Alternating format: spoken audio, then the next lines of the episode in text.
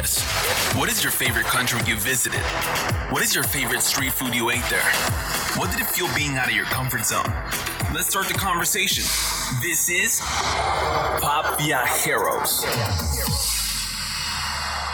Hola, hola, Bob Viajeros, ¿qué tal? ¿Cómo están el día de hoy? Soy su amigo Carlo Lauz. Estamos estrenando emisión nueva con Isma, que de repente me abandona. Es, eh, traes algo tú conmigo, ya no quieres, ya, ya no quieres este, ser conductor o qué acá. Eres bien chillón. Sí he estado viniendo todos los últimos episodios. Ay, el que más bien ya, se está, ya ni sus luces es este Eric, ¿eh? Sí, ¿verdad? Ahora sí nos la aplicó. Es que si le cargamos la manita al principio, se echó varios episodios él solito. Y bueno, ya, ya te toca a ti, ¿eh? Ya no me dejes tan solo, Isma. Estamos eh, en la cuarta temporada, chicos, en la emisión 8, número 8. Es que, ¿sabes qué? Luego estos gaps que tenemos me, sacan de onda y, ya no recuerdo mucho. De veras, pop viajeros, que les prometemos ser más constantes, pero se cruzó Semana Santa, se cruzó Pascua y, y luego, pues ya sabes, las fiestas de mayo que este Día de las Madres, el Día del Maestro, aquí en Now lo celebramos obviamente con todos nuestros colaboradores y, bueno, en fin, pero ya les prometemos que vamos a traerles una emisión nueva cada semana como los hemos acostumbrado, ¿verdad, Isma? Sí, ¿eh? ya, ya es necesario. De nuestra parte van a ver que vamos a traer diferentes invitados muy buenos y el, el día de hoy no es la excepción, pop viajeros. Les voy a presentar a un querido amigo que puedo decir que lo conozco desde que tengo como 10, 9 años, yo creo. Muy, muy chiquitos nos conocemos y desde esa edad tuvimos la oportunidad, por X o Y razón, de viajar juntos. Pues yo les presento el día de hoy, pop viajeros, a Miguel Ramírez. ¡Bravo! Hola, hola amigos, ¿cómo estamos? Alias WhatsApp. Guasa, guasa, W-A-Z. A ver, Miguel, ¿qué significa eh, tu apodo? Cuéntame, yo no sé. A ver, pues mira, Guasa nace desde hace muchísimos años.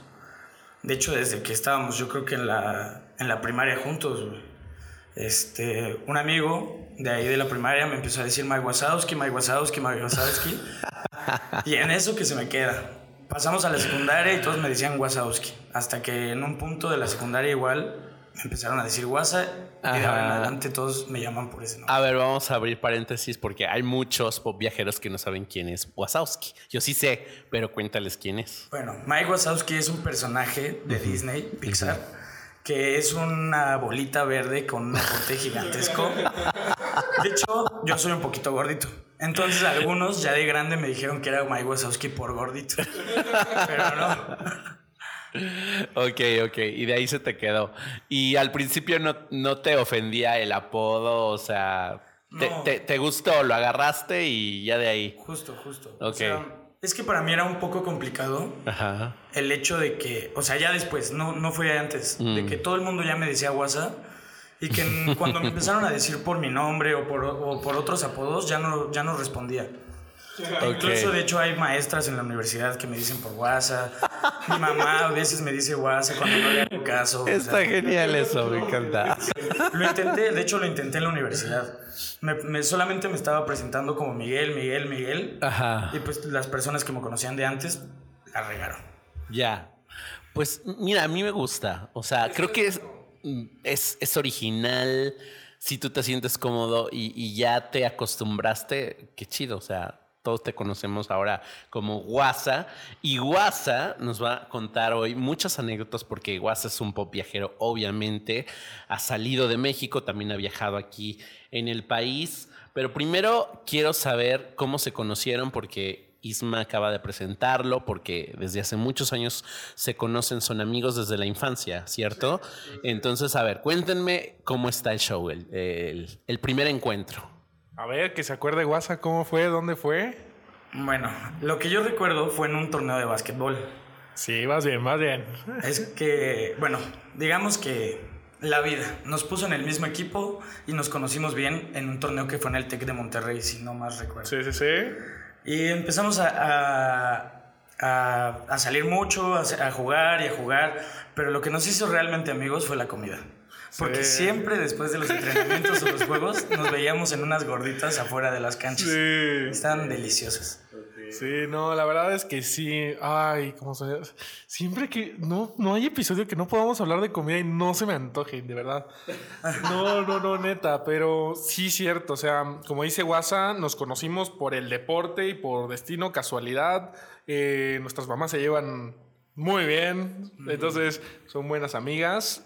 Pero algo muy importante de todo esto, Pop Viajeros, es ver una oportunidad de viaje, porque puedes viajar con tus amigos, el deporte te puede llevar a tener nuevos amigos. Miren, pues yo estoy aquí ahora con Guasa entrevistándolo, es una relación de más de 10 años.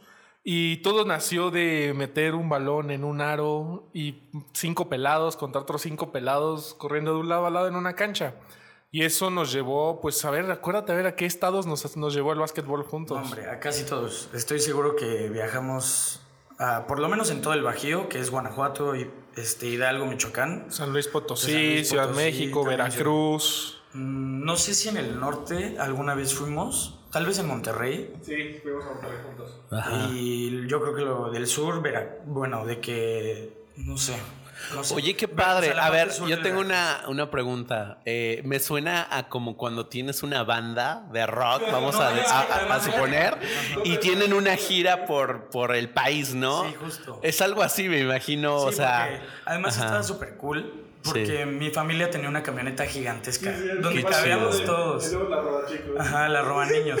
La roba niños, es cierto. Y hace cuenta de que se metían en la camioneta 10, 15 chamacos y nos íbamos a Guanajuato a echar retas allá con, lo- con los del otro equipo. Un torneo o algo. Un por- torneo lo que sea. Y así siempre fue de que ir viaj- viajando en la camioneta y, y pues te haces hermano de las personas que viajan contigo. Sí, y literal es de todo. O sea, crean, pues viajeros, en esos viajes le pusimos apodos a todos. Papi, si nos escuchas, bien sabes quién es Papi, por tonterías de la vida.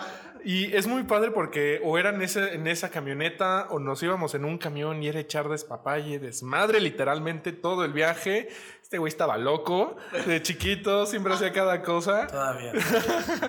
Y, y eso también es lo padre, porque todo el viaje no es de estar sentado, dormido, es irte con el de al lado. Si está jugando un videojuego, te pones a jugar con él, escucha música o están echando relajo atrás. O sea, era era una, una etapa que la verdad yo la disfruté mucho. Era mucho despapá y te sentías como estrella de la NBA bajando del camión con tus cosas. Entonces era muy, muy fregón ahí, pelados de 12 años. Qué padre, qué padre. A ver, ¿qué, qué memoria eh, se les viene ahorita a la mente eh, de esa época? Ah, por ejemplo, cuando fuimos a, no sé, a Sinaloa o a Veracruz, algo que se les venga ahorita a la mente. A mí, a mí se me viene, no sé si te acuerdas, un Sijuba en Guadalajara. Pensaste en lo mismo, ¿ves? Es que yo me acuerdo de ese viaje todo, todo. A Desde el camión de ida, yo recuerdo que alguien, no sé quién, llevaba un PSP con grande Auto. Y nos pusimos a echar retas de quién duraba más y quién lograba más estrellitas. Luego, pues ya, en Guadalajara súper bien. Y recuerdo que había una plaza enfrente del hotel. Que según nosotros, bien malotes, nos escapábamos. No hacíamos nada, pero nos escapábamos.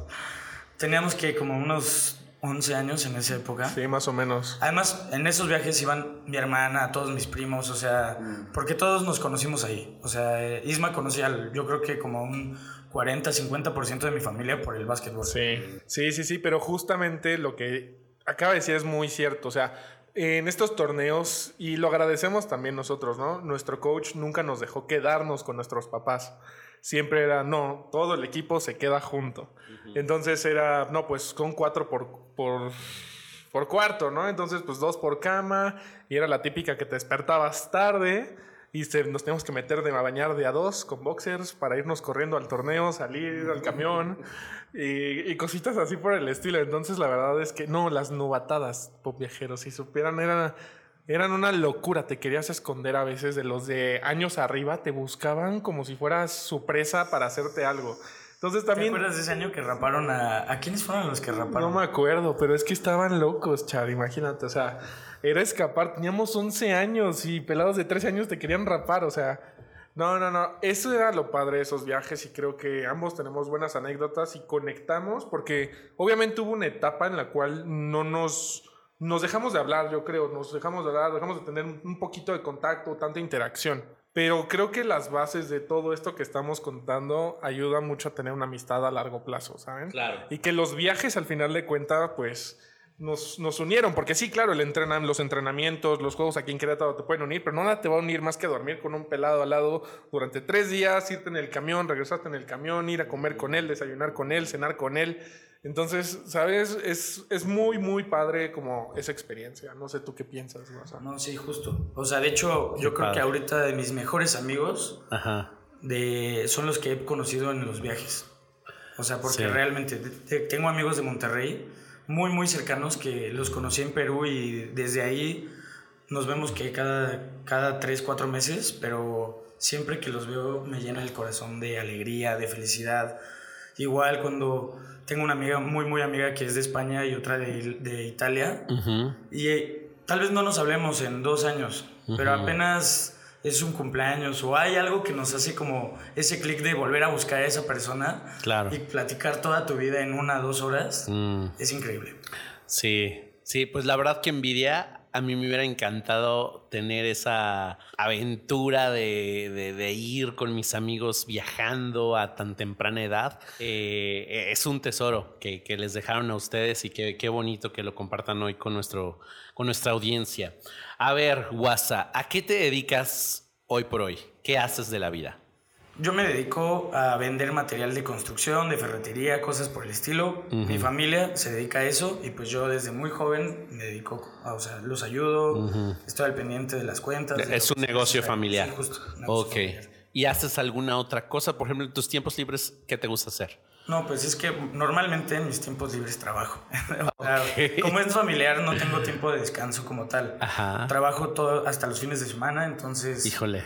Lo que hago cuando tengo tiempo libre es darme una escapada a cualquier estado de la República, a ver a mis amigos o lo que sea. Súper. Sí, hace rato estaba viendo tu Instagram y me llamaron la atención algunas fotos, al rato me contarás. ¿Y de dónde nace esta pasión tuya por viajar? Bueno, pues nace de, o sea, desde muy chiquito mi papá me llevaba a acampar. Mm. a diferentes zonas de la República, de que Michoacán, Guanajuato, a donde fuera. aquí mismo en la Sierra Gorda. Y este. Y pues nada más, o sea, me, experiencias que, que, que, dije como esto nunca me va a volver a pasar. De hecho, una vez nosotros acostumbrábamos a cuando íbamos a acampar a poner una con la ropa y todo, donde nos quedábamos y otra casa de campaña con la comida. Y una vez unos mapaches nos, nos, robaron toda la comida que teníamos. De hecho, tuvimos que, según esto, pescar, pero no, no hicimos eso.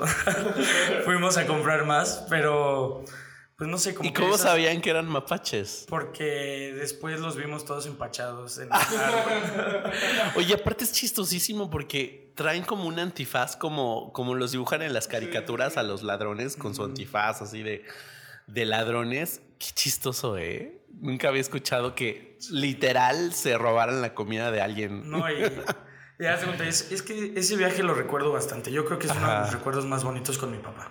Porque hace cuenta de que pasó eso. Luego, ya, de que, porque fue como a mediodía cuando nos fuimos a, caminar. En la noche, de que pues obviamente había coyotes en esa zona. Y pues mm. veíamos la fogata de que seguía prendida y cómo estaban los coyotes pasando por afuera de la casa. Sí, sí. Y pues nosotros morritos, estábamos de que mi papá, uno de mis primos y yo. Pues obviamente estábamos súper espantados de que, no, ¿cómo, ¿cómo, crees? Nos van a comer. ¿no? el día siguiente, había, en la noche llegaron, llegó una camioneta de unos, yo creo que unos borrachitos, porque venían enfiestando, se escuchaba de que la banda, todo, todo acá. Y nos asomamos para ver si seguían los coyotes ahí y había uno dormido en el cofre de la camioneta. Y en eso nos toca en el momento que se despierta y de que empieza a gritar y se espanta todo y el, y el, y el coyote no sabía ni qué, ni qué onda. Sí, claro. En, Y pues no sé, como que eso de que... sí, son muy grandes, ¿no? Pues... Nunca he visto uno, ¿sabes? Pues en la sombra se veían gigantes. Imagino, yo tenía que como unos 10 años también. No, pues imagínate. Entonces para mí fue muy impresionante eso. Pero al final dije como es que esas experiencias nunca nadie me las va a quitar, o sea. Claro, claro. Y pues me, igual mi papá no acostumbraba mucho a llevarnos a Chiapas, Oaxaca, a Guanajuato, o sea, aunque fueran lugares cerca o lejanos, de, aquí en México siempre era como, tienes que conocer tu país, tienes que conocer tu país. Sí, eso es muy importante porque a veces creemos que lo mejor está fuera de México. Yo, siendo muy honesto, tenía esa idea cuando era muy joven de que no tenía nada mm, extraordinario, extraordinario que conocer aquí en mi país. Cuando salgo y me doy cuenta de que sí, efectivamente hay cosas muy interesantes afuera, pero aquí en México tenemos cosas igual de bonitas, igual de impresionantes o incluso mejor. Cambió mi idea completamente y ahora me he dedicado más a conocer mi país a raíz de la pandemia, ¿no? También que, que fue una limitante para, para no viajar al exterior. Y hablando del exterior, Wasa, ¿dónde has viajado tú fuera de México? Bueno, pues la verdad es que sí he tenido la oportunidad de conocer al, bueno, sí, bastantes países, pero gracias a un viaje que hice a Europa con mi familia, que pues estuve de que en Italia, en Francia, en España, Alemania y pues obviamente las diferentes ciudades de que Roma, Florencia, París, como que justamente Europa te permite eso, de que puedes conocer muchos países sin realidad estar... En poco tiempo. en, muy poco tiempo puedes conocer bastantes países. Sí. ¿Alguno de esos países europeos que, que te haya impresionado más? Sí, yo creo que es el único país que el día de hoy puedo decir me gustaría vivir ahí. ¿En serio? Yo amo México. Ajá. Y no, no está en mis planes irme, pero es el único otro país que sí me lo he pensado. Ajá. Es Andorra. Andorra. Mira. A ver, ¿por qué Andorra? Pues, bueno, es aparte chiquitito, ¿no? Es así como una cosa chiquita entre Francia y España. Sí, haz de cuenta que es como un Querétaro, Francia y entre Barcelona y España, justamente. Ah, ok. Ajá. Ahí hablan catalán, si no me equivoco. Este, no, de hecho hablan, bueno, o sea, hablan español, catalán y francés. Ok. Pero predomina el español por el hecho del turismo, que la mayoría hablan español. ¿Y por qué te gustó tanto? Pues estuvo bien curioso cómo llegamos ahí. La verdad es que no estaban nuestros planes. Pero en ese entonces mi hermana tenía un novio andorrano. Mm. Ella estuvo estudiando en Barcelona una parte de la preparatoria y ahí conoció a su novio. Y entonces, pues este se llama Joan. Joan siempre nos, nos, nos, hablaba de, Andorra, de que es súper bonito, súper bonito. Y la verdad, yo lo único que conocía de Andorra es que era un paraíso fiscal. Ajá, exacto, sí, sí, es famoso por eso. Y entonces, pues ya le dimos la oportunidad, fue como, no, pues vamos, vamos uno o dos días a conocerlo. Pues estábamos en Barcelona con mi hermana en ese momento. Y llegamos y desde, que, desde el segundo uno en el que entré, ver el paisaje, justamente estaba nevando, ver el paisaje de, de cómo era la vegetación, con porque no estaba completamente cubierto de nieve todo, todo el país, estaba de que como, como si fuera una tundra, mm. súper y súper alegre la gente. O sea, de que casitas en medio de montañas y mucha gente con esquís, niñitos ahí que iban caminando con sus esquís en la mano y pues, muy, de cuento de Disney, ¿no? Como muy de cuento, la gente muy tranquila, o sea, porque en otros en otros países que conocí había gente muy pues yo lo sentía como grosero, pero es que en realidad son más duros, o sea, no son groseros, son, son de, un, de un... Nosotros los latinos somos muy alegres, muy, muy apapachadores, muy, muy incluyentes. Pero pues en Europa muchos países son de que cada quien su espacio, yo no hablo con nadie, tú no te metas conmigo. Y pues en, en ese lugar la, la, gente como que tenía una vibra distinta, más, más alegre, que fue lo que me llamó la atención. Ok. Y por ejemplo, de Andorra, gastronomía, ¿qué onda? O sea, ¿te gustó, no te gustó? Eh, pues mira, me gustó bastante. Siento que era muy similar como a la española. Un poquito más sazonada, no tan... Para mí la española fue muy insípida, como que sí tenía muchas cosas, pero lo lo que predominaba era la sal, no, no era como alguna especie, o sea, de que como aquí en México, que, que es picante, que es como ácido y así. Sí, sí. Y allá tenía como un, un toque más dulce, justamente. Sí, bueno, insípida para nosotros, digo. no se ofendan amigos españoles. Lo que pasa es que los mexicanos eh, abusamos de los sabores que eh, le echamos cuantas este, de salsa al taco o limón o mucha sal o mucho condimento, en fin. Pero sí, para nuestro paladar, sí, sí, concuerdo contigo, es, es un poco insípido, pero eh, eso es lo padre. A mí cuando me ofrecen un, platillo nuevo eh, en un país diferente al mío, es, eh, es extraordinario. Es, es para mí una gran sorpresa descubrir la cultura a través de un platillo, porque eso también te dice mucho justo de lo que dices, de, la calidez de la gente, ¿no? Sus gustos, el clima vamos, tantas cosas que puedes descubrir a través de, lo culinario de un país. Oye, y acá, de este lado de, del charco en América, ¿qué has conocido? Mm, Costa Rica y Perú, creo que son los únicos. Bueno, eh, y Estados Unidos, pero. Costa Rica, esos nos interesan, WhatsApp. A ver. son los buenos. son los buenos. Cuéntanos, ¿los visitaste en diferentes momentos o cómo fue ese viaje? O sea, Visitaste en un mes Perú y después otro año te fuiste a Costa Rica. ¿Cómo fue? No, fue todo un, un, conjunto. Un conjunto. Haz eh, te voy a poner como en contexto de cómo llegamos a Perú. Sonaste manada. Sí, es que yo solo. Fui con dos de mis mejores amigos y con mi exnovia. Ok. Y este, haz de cuenta de que yo tenía el plan con una de mis mejores amigas que se llama Ana Paula. De hecho, también ella, súper viajera, tiene una mochila con todas las banderas de Qué padre. Ah, saludos, Ana Paula. Te esperamos aquí en Popiajeros, ¿eh? Es una tipaza, la amo con todo mi corazón. Ok. Y haz de cuenta de que ella y yo tenemos el plan de ir a Costa Rica, a un voluntariado de tortugas. Mm. ahí, o sea, de hecho, la agencia con la que viajamos se llama Travelers with Cause Súper, súper bien, la verdad. Muy buena atención, me gustó mucho. Ajá. Y hace cuenta de que pues ya teníamos el plan, ¿no? De Costa Rica.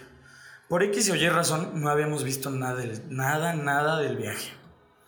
Y ya estaba cercana a la fecha, o sea, quedaban unos tres, tres meses, yo creo, antes del verano que habíamos planeado irnos.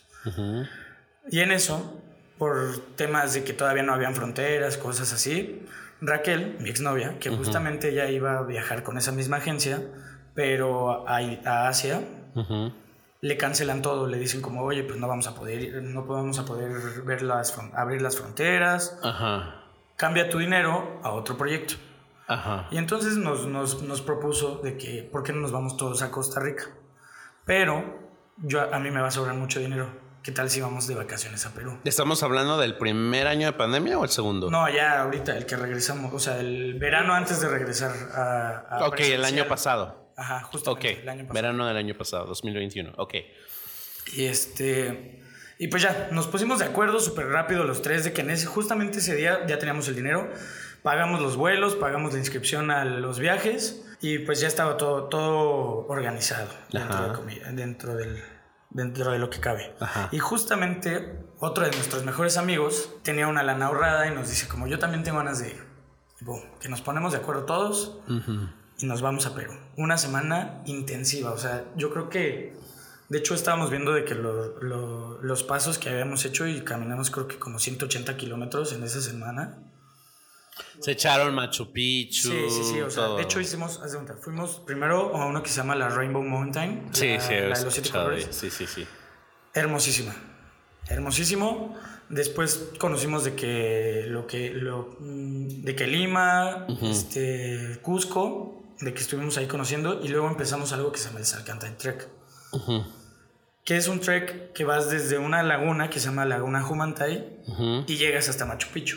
Y todo es caminando, o sea, de que pasas por un, por el, por un glaciar, que es el, glaciar del Salcantay, luego vas por las vías del tren hasta que llegas hasta Machu Picchu. O sea, que es una, una ruta increíble. Qué padre. La verdad, súper recomendada. Ok, ok. Y de ahí hablaste de Costa Rica. Costa Rica fue después de Perú. Sí, fue terminando Perú, nos lanzamos a Costa Rica. Oye, pero a ver, antes de movernos a Costa Rica, yo tengo varias dudas y también como consejo para nuestros escuchas, ¿no? Primero, antes que nada, yo tengo la duda, ¿qué expectativa tenías de Perú? Y cuando llegaste, las diferencias en la balanza, ¿qué onda? Es que mira, la verdad no planeamos muy bien el hecho de que íbamos a estar en un glaciar y luego en una playa. Mm. Entonces teníamos ropa, o sea, obviamente pues compramos los boletos más baratos. Llevábamos nuestra backpack y ya. Entonces teníamos ropa destinada como para una semana y media de, playa y una, una ropa, o sea, de que una chamarrita super X y así. Y ya cuando llegamos y nos dijeron, no, pues es que van a estar a a menos 5 grados en el Salcantay, pues nosotros fue como, ¿qué vamos a hacer? No, tenemos que ir a comprar chamarras. Ropa térmica, calcetines, lo que sea, o sea, porque realmente íbamos como, como que no habíamos contemplado el hecho del cambio de clima tan drástico. Sí, no, pues es que no te lo imaginas. Ajá. Menos cerca de Machu Picchu. O sea, por las fotos que, que uno ve desde este lado, no ves que haya cerca un glaciar de ningún lugar. Sí, justo. Claro. Y de hecho, como algo que tienen que estar súper conscientes es que la altura afecta bastante. Es, o sea, es mucho, mucho más alto que, que Querétaro, que cualquier ciudad aquí en Querétaro, en, en México. Entonces, pues a muchas personas les da el mal de altura y Ajá. pues literal hay personas que no llegan a la cima de los lugares. Oye, sí es cierto que por eso te dan a, a masticar estas hojas de coca. Sí, ¿Sí, te hacen sí. el paro? Sí, la verdad sí. Ok. A mí el té de Es bueno coca- saber eso. Yo, yo creo que todos los días desayunaba té de coca. O sea, porque si no, sí me, me, me llegaba a sentir medio mal. Neta. Sí. Híjole, qué, qué cañón. Y bueno, pasando ahora ya que terminas Machu Picchu, digo que terminas Perú, perdón, todo esto, eh, toman su viaje a Costa Rica. En Costa Rica, que ahí es donde iban a hacer su voluntariado, entonces. Sí, justo. A ver, entonces coméntanos desde que te subes al avión de Perú, o no sé si fue avión o qué fue, hasta Costa Rica. Fue un... Costa Rica fue una de las pruebas más grandes en mi vida. Ay, ay, ay. A ver, pónganme música de suspenso, Sí, producción. ah, no tenemos. Pero a ver, Para empezar, para salir de... de Perú. Porque haz de cuenta de que vas a Perú y luego regresas a Cusco. ajá. Regresando de Cusco. Raquel y yo viajam- viajamos casi todos juntos. Ajá. Y- Raquel era tu ex o tu amiga? mi ex. Ah, ok. Y Daniel y Ana Paola, mis amigos, ellos viajaron, o sea, como que íbamos en dos parejitas, ¿no? Ok, ok. Y haz de cuenta que para salir de Cusco cancelan el vuelo, el vuelo de Raquel. Solamente estaba el mío. Ok. Porque sobrevendieron la- los vuelos y pues hizo un relajo. Híjole. Y el chiste fue de que le dijeron, no, pues es que te puedes esperar al, al vuelo de las 7 de la noche. Y nosotros salíamos a las 10 de la mañana. Ajá. No había forma. Porque tenemos que tomar los vuelos que el... Para mí se me hizo una tontería, pero es... Muchas personas, o sea, de que es... Hacías para, parabas en Panamá y luego de Panamá a Costa Rica y luego, y luego unas personas que les tocó viajar. México, Panamá, Costa Rica. O sea, No, qué horror. un relajo. Uf. Un relajo. O sea, la verdad tienes que ver bien. Sí, claro, vuelos claro, claro.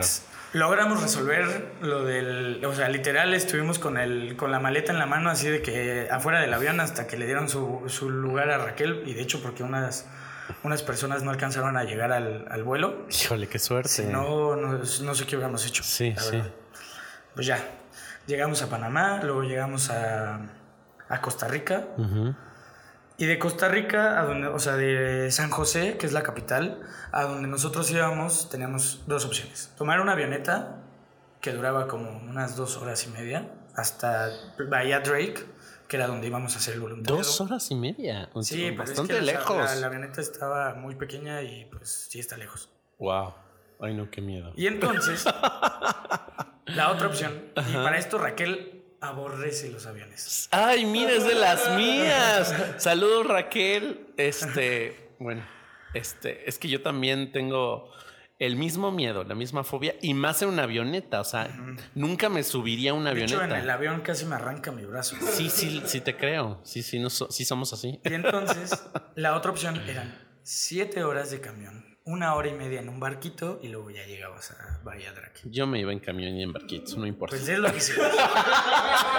Muy bien. Yo hubiera hecho lo mismo. que, pues ya, llegamos a Bahía Drake. Bueno, ahí los locales le dicen Bahía Drake.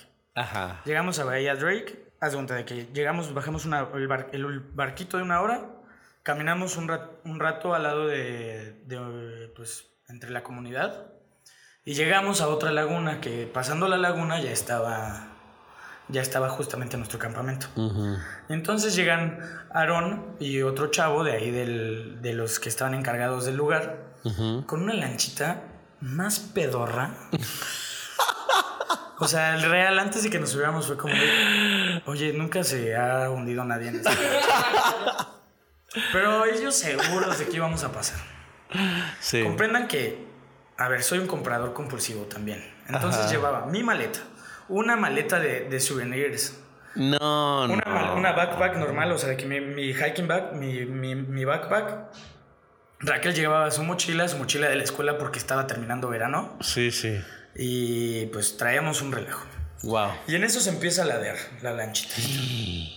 Y se empieza a meter el agua de un lado. Y Híjole, no, no. en eso nada más nos dicen, lo, este Aaron, ¿sabe nadar? Es neta. Nos caímos y ya en friega nos dicen como váyanse a la orilla, ya váyanse, váyanse, váyanse a la orilla. Llegamos a la orilla, recogemos la computadora de Raquel No. empapada. No. Todo, o sea, pues compré una maleta de pura ropa. Entonces yo estaba así de que medio ahogándome porque no podía sostenerme con la maleta toda empapada. Claro. Llegan con otra lanchita igual de pedorra y nos llevan a nosotros y ellos ya se, se llevan en la que estaba medio, medio hundida porque se quedó a la mitad.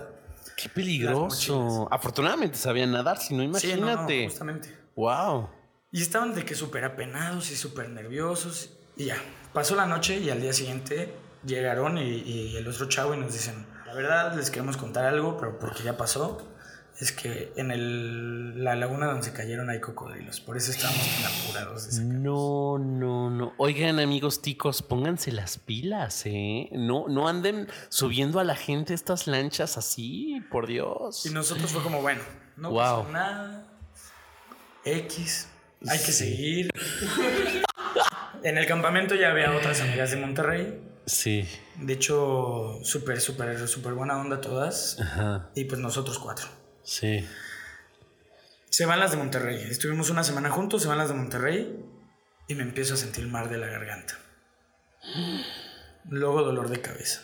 Híjole, no, ya sé lo que me vas a contar, ya sé. A ver, sigue, sigue. Y luego se me sale un pulmón. Y empezó hartos de perro. Sí, feo, feo, feo. Era COVID. Justamente. Madre mía. Nos dio COVID en medio de la nada. Mm. No sabíamos qué hacer. Chan, chan, chan. No, había- pues luego, esa, imagínate, el único transporte era la lancha esa pedorra. Justo, justamente la única, el único la forma de trasladarse era la lancha. Guau. No había medicamentos, no había nada. O sea, nosotros traíamos Next, Advil, no sé qué. Traíamos tres ibuprofenos y nada. Wow. Primer día dije, no, sí aguanto, no pasa nada. Mm, o sea, tengo buen, buena resistencia. Ajá. Me empezaron a dar de quetecitos de, de. de. ¿Cómo se llama? ¿De coca? Como de canela, cosas así, o sea, de que miel, co- cosas Sí, naturales, naturales. supernaturales. Ajá. Segundo día, ya las estaba dando. ¿En serio? Me sentía muy, muy mal. Conseguimos la forma de que nos trajeran medicamentos, entre comillas, porque nos trajeron paracetamol y, Ajá. y. Ajá. Y nos cobraron de que como 200 dólares por traérnoslos Ay, no, no puede ser. desde el pueblo. No. Me los tomo, nada. Para esto, me- me- a mí me aíslan en una de las cabañas. Sí, Con claro. Raquel, porque nada más nosotros dos teníamos COVID. Los demás, por suerte, ya estaban vacunados. Ok. Pero Los demás, los del pueblo, la verdad, ni siquiera nos... O sea, de que me iban y me dejaban mi comida fuera de mi cuarto y así. O sea, sí tuvieron precaución. Ujú, ujú. Al tercer día yo ya estaba muriendo. Y me dijeron, hay dos opciones. Te mandamos a San José Ujú. y que te revisen allá. O hay una clínica por ahí en la selva donde tal vez te puedan atender. Y yo dije, no, necesito, aunque sea llegar a la clínica y de ahí tomo un camión a San José o un avión, lo que sea, pero necesito algo. Y justamente en la, en la clínica súper bien, de hecho me sorprendió de que tenían pruebas COVID. Este, ¿En la clínica de la Sí, en selva? la clínica de la selva. Nada más que el problema fue que tuvimos una hora, o sea, de que en la, la- en la lancha y luego una hora en, en, en una camioneta. Ok. Pues ya nos hicieron nuestra prueba. Este. Y sí salieron positivos. Sí salimos positivos. Ok. Nos hicieron nuestra prueba. De hecho, no sé qué me inyectaron, pero ese mismo día me empecé a sentir súper bien. O sea, Ok. yo creo que me inyectaron. Antiinflamatorios. Sí. Creo que es lo, lo que están Me dieron unos, sí. como del asma, o sea, de Ah, unos ajá. inhaladores. Sí, sí, sí. un montón de jarabe y de que medicamento como para hacer una farmacia, yo creo. la verdad es que sí me dio mucho, mucho miedo en ese momento. Sí, claro. Y, tan- no, y luego mis papás de que se enteraron que estaba enfermo, no sabían qué tan enfermo. Pero yo de que no, pues sí estoy bien, ya me estoy sintiendo mejor. Porque la verdad no los quería preocupar, o sea... Sí, no, y tú tan lejos. Sí, justo. Y además ellos, ¿qué podían hacer? O sea, era algo que yo tenía que ver cómo me las arreglaba. Oye, ¿y Raquel, ¿cómo estaba? Súper bien. O sea, ella fue de que asintomática. Nada más un día le dolió la cabeza. ¿Cómo crees? De hecho, se rifó. O sea, ella me cuidó todo ese tiempo. Ajá. Y este, pero te digo que fue lo peor. Ajá. Al momento de pagar las cuentas. Porque hace un ya, termina nuestra cuarentena, nos dicen, pues tienen que ir a pagar a tal clínica, que igual estaba como a cinco horas de donde estábamos. Vamos a la clínica, ay no, que no es en esta clínica, es en la otra clínica. No, pues ahí nos ves. Este, no, pues es que en la otra clínica nada más aceptan tarjeta. Sí. Acepta- vamos nada más con tarjeta. No, es que nada más aceptamos efectivo. Y ahí nos ves consiguiendo por todos lados un cajero porque no había. Luego conseguimos de que nuestros amigos nos prestaran dinero, de que unos... ¿Cómo se llaman las monedas quetzales? Ah, no, no, no es cierto. Son colones. Colones, sí, sí. Que nos prestaran unos colones porque no aceptaban dólares, entonces... Uy. Caos, un caos. Casi me cuesta mi relación en ese momento la, el, todo ese chistecito, pero Ajá. pues ya después de la tormenta viene la luz. Fuimos, nos dio tiempo suficiente para ir a La Fortuna, que es un- una zona de Costa Rica de que es súper turística, hay un volcán, este, mucha vegetación, de que los osos perezosos son justamente de esa zona, o sea, como Mm. y ya luego México, llegué a mi casita y a dormir. ya pude descansar llegando a Oye, México. qué aventura. No, pues sí, estuvo, estuvo intensa, ¿eh? Pero bueno, la libraste desde los cocodrilos, o sea, que no sabías que estabas ahí nadando entre cocodrilos y luego el COVID y luego los gastos inesperados. Wow. Sí, justo. Duro de matar, yo te voy a decir. No, le, real le dije, le- o sea, de que hace mucho que no rezaba y le dije, Dios, mátame en otro país, pero aquí no. Es que sí, güey, imagínate que te hubiera pasado eso. No, no, no, no, no, no. Imagina a tu mamá, güey. O sea, ¿cómo se hubiera puesto con todo No, eso? ya cuando le conté la historia real, que ya fue cuando fuimos a comer aquí a Me- en México, se enojó. Me dijo, como, es que cómo es posible que seas... Y le dije, mamá, o sea, pues ¿qué podías hacer tú? Estaba muy lejos, tenía que arreglármelas yo solo, pues... Sí, claro. Sí, al final, pero al final de cuentas te forja, te, te ayuda a crecer, como todo viaje, ¿no? Y pues creo que a partir de eso viste la vida distinto. O sea, chance. Sí. Pero oye, mira, ya se nos está acabando el tiempo. Fue una entrevista muy, muy padre. Espero les haya gustado, pues viajeros. Espero te haya gustado. Vas a Me fascinó. hacer esto, compartir un poco de, de tu vida, de tus viajes con nuestros escuchas. Y pues no sé si les quieras dejar tus redes sociales, algo, algún consejo, lo que tú quieras dejarles a nuestros escuchas, pues te escuchan en este momento. Pues mira, realmente mm, en- esto va dirigido para las personas, en especial en México, de que conozcan, conozcan México. Mi papá siempre me dijo, antes de conocer el mundo tienes que conocer tu país. Y eso es algo que me, que me marcó porque dije como, ¿cómo voy a poder transmitir la cultura me- mexicana si ni siquiera yo la conozco? exacto. Entonces, pues eso, conozcan, conozcan sus países, viajen, para que los puedan transmitir con otras personas. Y si les interesa ser viajeros, es muy importante saber, para no transmitir ideas erróneas. Muchas veces nos quejamos de, de cómo, tienen a, cómo tienen a los mexicanos en las películas, cómo, los, cómo lo tienen caracterizados los europeos, cosas del estilo. Y pues si nosotros no nos encargamos de transmitir una imagen de lo que realmente es México, Claro. o cualquiera de sus países, ¿cómo, ¿quién más lo va a hacer? Sí, romper los estereotipos que, que son muy, muy cliché. eh, mucha gente mm, piensa que todavía andamos en zarape, usamos sombrero, comemos solamente tacos y bebemos tequila y dormimos todo el día abajo de un eh, cactus. La verdad es que México no es eso. Tal vez hay vestigios de esa época, pero para nada es, es eso México. Tienes toda la razón. Y hay que encargarnos, por viajeros, de ilustrar a aquellos que no conocen nuestra cultura o aquellos que la conocen, pues ayudarlos a que, a que vengan, a que se orienten, a que conozcan lo bonito, lo, lo, lo, no tan bonito también se vale porque es parte de la adaptación y de nuestra realidad, pero sí es padre cuando los acogemos y les mostramos de entrada pues el lado amable y positivo de nuestro país que es enorme, es muy vasto todo lo que hay por conocer en México, ¿no? Pues muchas gracias, Guasa, ha sido un placer hablar contigo el día de hoy. ¿Cuál es tu filosofía de, de, vida ya para cerrar? Aparte esto que nos compartes de conocer este, nuestro país, ¿qué, ¿qué, es lo que a ti te mueve para, para viajar y, y, seguir con, con tus planes y tus sueños? De hecho, este es una parte de una canción una, algo que me está definiendo últimamente como, como viajero, que es, caminante no hay camino, se hace camino al andar. Ah, claro. Sí, sí, caminante no hay camino, se hace camino al andar. Es una, un extracto de una canción de... De, de este Joaquín Sabina. Joaquín y Sabina. Qué bonito. Oye, podría ser nuestro himno de pop viajeros. Está padrísimo, me encanta. Muchas gracias, Guasa. Esperamos tenerte pronto otra vez porque creo que se quedaron muchas cosas en el tintero, pero el tiempo se nos acabó y eh, queremos agradecer a nuestros patrocinadores, Isma. Claro que sí, Now Center y Nichiboku, las escuelas que estamos en Querétaro, donde enseñamos más de 12 idiomas diferentes. Pues les agradecemos por ayudarnos a potenciar todo este proyecto y poder conocer a personas como la que tuvimos el día de hoy. Y esto ha sido todo. Nos vemos en una emisión más muy pronto. Yo soy Carlo Laud. Yo soy Ismael. Y nosotros somos Pop Viajeros.